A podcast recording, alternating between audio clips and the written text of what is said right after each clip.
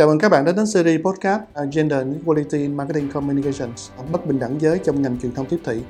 Series này được hợp tác giữa Oxfam Việt Nam, Brands Việt Nam và nhóm nghiên cứu của Đại học MIT Việt Nam.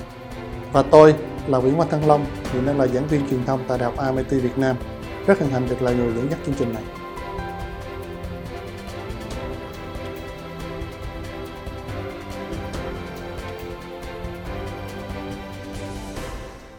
Đây là loạt bài phỏng vấn các chuyên gia đến từ các ngành hàng, marketer, agency với các quy mô doanh nghiệp khác nhau. Họ sẽ đến đây chia sẻ những ảnh hưởng của truyền thông quảng cáo và giải trí tới thay đổi nhận thức về bình đẳng giới trong xã hội. Và từ đó thì ờ, giúp chúng ta có được những cái ý tưởng và những cách tiếp cận đa dạng đối với một chủ đề đang được xã hội quan tâm tại Việt Nam.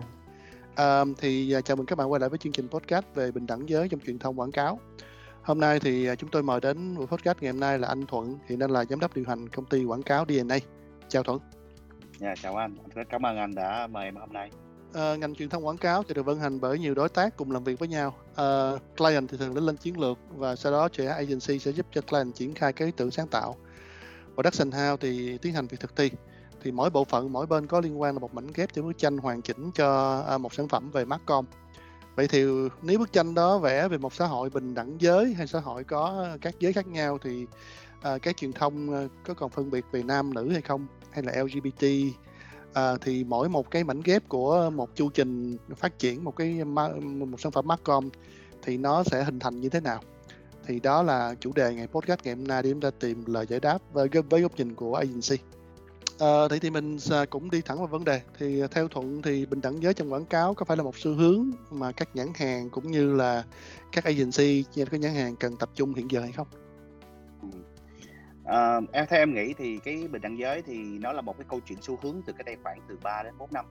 Khi mà chúng ta nói nhiều về vấn đề về LGBT hoặc là nói nhiều về vấn đề về vai trò của người đàn ông trong cái hoạt động truyền thông hay trong những hoạt động hàng ngày thì em nghĩ là nó đã từng là xu hướng và ngày hôm nay nó nên là một cái à, một phần của việc phát triển bền vững trong việc à, truyền thông quảng cáo để giúp cho uh, cho cho cái nhãn hàng cũng giống như là cho các uh, người tiêu dùng nhìn thấy được một góc nhìn mới hơn và hiện đại hơn về xã hội hiện nay ở Việt Nam.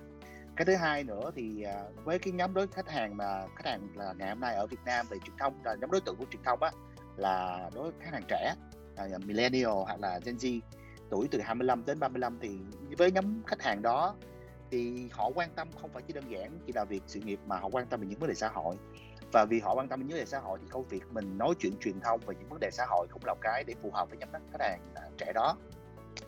Và cái nữa là cái em thấy ở văn hóa văn hóa Việt Nam là một quốc gia nằm trong châu Á thì chúng ta đặt nặng cái tính về cộng đồng chúng ta đặt nặng cái tính à, à, coi trọng cộng đồng và việc hiểu những giá trị của cộng đồng cũng giống như tôn vinh những giá trị mới của cộng đồng cũng là yếu tố mà chúng ta là một nền một, một nền văn hóa châu Á. Và đơn cử hơn là Việt Nam cũng có thể là một cái yếu tố mà chúng ta chúng ta quan tâm vậy thì à, tại sao chúng ta không có chúng ta không cùng tham gia và chúng ta tạo ra một xu thế bền vững cho cái à, câu chuyện truyền thông này? Cái duy nhất cái mình thấy là khi mình nói về bình đẳng giới thì không nhất thiết chúng ta sẽ nói nhiều về vai trò của đàn ông cũng như vai trò phụ nữ. Khi chúng ta nói nhiều là à chúng ta phụ nữ là là là được sự mới mẻ và phụ nữ là phải cần à, là power girl power. Chúng ta không được nói như thế chỉ đơn giản là chúng ta đặt để à, xem xét lên nhiều cái gọi là cái stereotype hay còn gọi là những cái uh, những cái hình mẫu mà trước đây mà nó không còn phù hợp ở xã hội văn hóa ngày hôm nay. Thì đó là một cái mà em thấy là một cái xu hướng cũng giống như là một cái cách phát triển mà nó phù hợp hơn cho cái ngành truyền thông. À, vậy thì đối với kinh nghiệm thuận đã làm qua rất nhiều các nhãn hàng khác nhau và gặp rất nhiều các client khác nhau thì uh, cái yếu tố quyết định nào mà để các agency uh, như là bên thuận và các khách hàng chọn cái nhân vật là giới tính nam ừ. hay là nữ trong cái chiến lược truyền thông quảng cáo Ừ. À, với với việc mà chọn lựa một giới tính thì em nghĩ cái đầu tiên sẽ đến từ ngành hàng. Lấy ví dụ một câu chuyện khá rõ ràng là khi chúng ta nói chuyện về tả hay là sữa thì rất khó để mang người đàn ông vào. Đối với lại một cái sản phẩm cho uh, sữa dành cho lãng xương thì mình thấy là đâu phải chỉ có phụ nữ mới có bị lãng xương.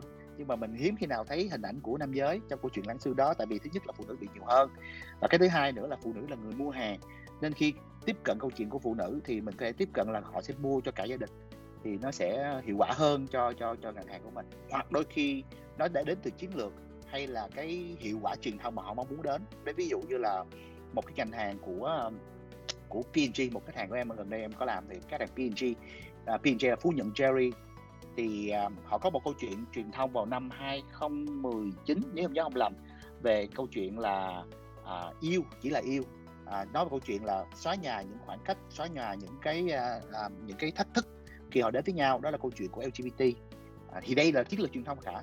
Họ muốn tiếp cận vào nhóm phụ nữ trẻ nhóm đối tượng khách hàng trẻ và họ muốn kể những câu chuyện mang tính à, hiện đại hơn và mang tính thời thượng hơn. Thì câu chuyện LGBT là một cách à, tiếp cận cho phù hợp trên chiến lược và sự sáng tạo ý tưởng sáng tạo của ngành hàng. Đó thì đối với client thì em thấy có ba yếu tố. Thứ nhất là ngành hàng cái thứ hai là chiến lược truyền thông và cái thứ ba nữa là hiệu quả truyền thông mà họ mong đợi. Lấy ví dụ như là mình thấy là Neptune Neptune à, vào năm 2017 thì Neptune có một chiến dịch à, truyền thông nói về vai trò của người đàn ông trong bếp giống như của Bluestone. Thì sau đó thì sau đó thì cái hiệu quả truyền thông của họ không được tốt như họ mong đợi nên cái vai trò của người đàn ông trong câu chuyện truyền thông sẽ không còn mạnh nữa và họ chuyển thành à, phụ nữ từ năm 2018 trở đi. Em lấy ví dụ như Bobby trước đây Bobby sử dụng hình ảnh nam giới để tạo sự khác biệt. Và sự khác biệt đó nên quyết định của nhãn hàng sẽ đẩy đẩy việc mình sử dụng người nam giới. À, và cái cuối cùng là lựa chọn dựa trên ngành hàng một cách rất là quen thuộc. À, thì đối với agency thì việc lựa chọn sẽ dựa trên chiến lược và ý tưởng sáng tạo. Sự khác biệt mà muốn mang đến cho nhãn hàng. Và cái thứ ba nữa là vai trò của, của, của ngành hàng. Đó thì đối với agency thì em đúc kết lại là đó là dựa trên chiến lược sáng tạo sự khác biệt và cái ngành hàng đang phát làm truyền thông. Các bạn biết đó là quảng cáo chỉ đơn giản là đấu tranh cho sự khác biệt hoặc là đấu tranh cho sự à, sự nổi bật differentiation hoặc là distinctiveness. Thì sự khác biệt đó cũng làm cho cái hiệu quả truyền thông nó tốt hơn. À, à, ngoài ra thì à, ngoài ra thì em thấy là cái việc mà khi mình trình bày một cái giới tính nó không nhất thiết là nam và nữ và đôi khi mình chọn một cái giới tính ví dụ như là LGBT hoặc một cái giới tính cụ thể nào đó. Đôi lúc là cái việc mình đang muốn uh, promote những cái văn hóa hay promote những, những cái giá trị xã hội mới trong xã hội hiện đại hay không? À, đôi khi những cái brand em đã ví dụ như là em nhớ không lầm là có đây có một cái brand là close up có giai đoạn nói về câu chuyện tình yêu vào ngày 14 tháng 2 có, một câu chuyện kể khá là dễ thương về hai bạn nữ uh, yêu nhau. À, thì thì đó là một promote những cái văn hóa mình thấy là đó là cái hiện trạng của xã hội hiện tại thì cái thời điểm đó thì mình cần thuyết phục khách hàng rất nhiều À, vậy thì à, à, trong cái vấn đề mà mình lựa chọn nam hay nữ trong câu chuyện truyền thông đó thì ở giai đoạn nào thì thường agency sẽ ừ. à, phải có sự can thiệp à, để mà chọn cái nhân vật nam hoặc là nữ à, trong trường hợp mà à, client cũng chưa có ghi rõ là phải cần phải nam hay là nữ hay là còn không có mention phải đi nam hay nữ thì ở giai đoạn nào trong cái cái quy trình mà làm việc á thì uh, ừ. agency sẽ có thể can thiệp vào hay là có thể được gợi ý vào để chọn những nhân vật với giới tính nam hay nữ rõ ràng nhất? Em thì uh, chắc có lẽ hiếm gặp những cái brief mà nó liên quan đến việc là tôi là khách hàng tôi chọn lựa cho anh là một cô nam hay anh nữ hay là hay là hay là một cái bé gái. Thực ra thường là không mà là nó đến từ cái giai đoạn mà mình trình bày mặt chiến lược tiếp cận về nhãn hàng câu chuyện chiến lược tiếp cận về mặt truyền thông cũng như cái ý tưởng sáng tạo của mình trong câu chuyện truyền thông là như thế nào. Thì cái giai đoạn mà lớn nhất khi mình thảo luận là cái giới tính à, của cái người câu chuyện truyền thông á thì nằm trong cái bài trình bày lần đầu tiên với khách hàng. Khi mà mình trình bày được cái cách tiếp cận cũng giống như là cái ý tưởng truyền thông của mình. À, thì đó là cái giai đoạn mà em thấy à, rõ nét nhất. Ngoài ra thì à, đôi lúc á đôi lúc đôi lúc chúng ta sẽ có rất nhiều stereotype nhất định những hình mẫu nhất định. Mình muốn là à nó phải là như vậy và khi mình đưa ra những cái ý tưởng sáng tạo và nó có cái yếu tố khác biệt so với cách truyền thông cũ, thì lúc đó là cái yếu tố mình cần không phải là thảo luận với khách hàng mà là thuyết phục khách hàng để làm sao họ nhìn thấy rằng đây là một cái nhóm đối tượng phù hợp, đây là một nhóm đối tượng mà sẽ giúp bạn mang tăng trưởng về mặt doanh số cũng như là tăng trưởng về giá trị của thương hiệu trong thời gian tới. Thì à, để lựa chọn nam và nữ thì đôi khi chúng ta thấy là khách hàng cũng không có sự tác động nhiều mà hoàn toàn đến từ sự kiến nghị của agency. Và sự hòa hợp đôi khi khách hàng sẽ có một cái ý niệm một cái chiến lược tiếp cận của họ về mặt uh, sản phẩm cũng giống như là về mặt truyền thông ban đầu định vị thương hiệu ban đầu là họ muốn tiếp cận một nhóm đối tượng cụ thể nào đó. Tuy nhiên hoàn toàn nó là sự thảo luận giữa agency và client để có thể có được cái giải pháp phù hợp nhất. Đó, thì thì thì đó là cái em thấy được về yếu tố cho việc chọn lựa giới tính nam hay nữ trong câu chuyện truyền thông um, thì, uh, nghe qua thì nhiều cái thứ để mà làm thì, uh, trong nhiều năm mà Thuận làm quảng cáo á, thì thường mình nếu mình, uh, làm việc với client á, thì có những cái khó khăn nào mà mình phải gặp phải để mà mình thuyết phục được, uh, client cần phải quan tâm nhiều hơn về vấn đề về giới trong cái việc uh, lên hình ảnh sản phẩm hay là định vị hay là lên những cái TVC hay là những cái chương trình truyền thông hay không? Uhm, cũng đôi lúc cũng khó, à, đôi lúc cũng có những cái sự uh, thách thức nhất định. Thách thức thứ nhất là liên quan đến việc là khách hàng có đảm bảo là có tin vào cái cái cái cái, à, cái ý tưởng sáng tạo cũng giống như là cái chiến lược truyền thông của mình hay không. À, tin ở đây ở việc làm cái hiệu quả mang lại hoặc tin ở đây là cái hiệu quả về mặt số hay hiệu quả mặt truyền thông mà nó mang lại đó thì à, thì đó là cái à, khá là khá là lớn để phải thuyết phục cái thứ hai nữa là liệu rằng cái điều này có bền vững hay không? Mình có thể giữ nó theo nhiều năm hay không? Hay chỉ là đơn giản chỉ là một câu chuyện truyền thông của một ờ, một cái kỳ nào đó một cái campaign nào đó một chiến dịch nào đó? À, cái thứ ba nữa liên quan mà cái việc mà cái độ khó hay độ thách thức á, là liên quan đến cái cá tính hay là tính cách của cái người lắng nghe. Em sẽ ví dụ đi một cái người mà có yếu tố giá trị truyền thống gia đình cao. Thì khi mình à, promote rất nhiều về những cái giá trị mang tính progressive đó, một giá trị mang tính hiện đại thì đôi lúc cũng là một cái sự ờ, áp lực. Nhưng mà nếu một ờ, một bạn BM trẻ hay một anh ờ, CMO trẻ hay là một chị CMO trẻ thì thì cái yếu tố mà họ gọi là chấp nhận và tiếp nhận adoption cái cái cái cái lăng kính này nó sẽ nhanh hơn. Nam thì nữ thì dễ à, đôi lúc nó chỉ mang tính về mặt hiệu quả thôi. Nhưng mà mình mang được những những cái câu chuyện mới lên ví dụ như là câu chuyện à, em nhớ cách đây khoảng chừng 10 năm câu chuyện phường cũng là một yếu tố mà cũng là phải à, phải phải thuyết phục khá nhiều. Hoặc là gần đây thì câu chuyện về mang LGBT và câu chuyện truyền thông của mình. Em nhớ là có một buổi debate của em với lại khách một khách hàng về câu chuyện là liệu rằng chúng ta tiếp tục câu chuyện về LGBT hay chúng ta mang câu chuyện nó cái lăng kính mới. Thì nó cũng là là một cái thách thức. Đó, thì thách thức ở điểm là từ cá tính của cái người làm uh, clients uh, cái uh, câu chuyện sáng tạo và cái hiệu quả mang lại của cái câu chuyện truyền thông của mình một cái ví dụ nữa khá là dễ thương. À, Neptune à, Blue, à, Neptune hoặc Bluestone à, chọn câu chuyện về à, về à, về đàn ông để làm truyền thông.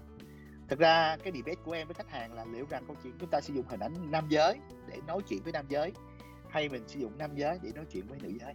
À đây rất là cái khó.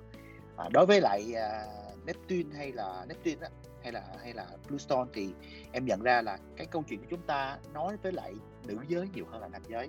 Vì Neptune trước đây cố gắng nói chuyện với nam giới thì rất khó tại vì khi bạn vào bếp nấu ăn và phải uh, trở thành một cái tay trợ thủ đắc lực trong bếp thì đôi lúc nó hơi khó. Ở điểm là gì? Ở điểm là em sẽ một ví dụ ha.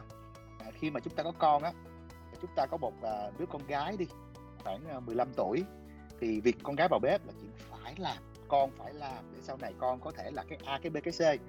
Nhưng mà một thằng đàn ông một đứa con trai 15 tuổi mà người mẹ mà gọi con vào con đi vô làm bếp cho mẹ. Thì một cái yếu tố đó là một cái yếu tố khá là khá là khó khăn. Mình cảm thấy em xin lỗi hệ đấy là câu chuyện là tại sao con phải làm chuyện đó? Chuyện đó là để cho vợ con sau này.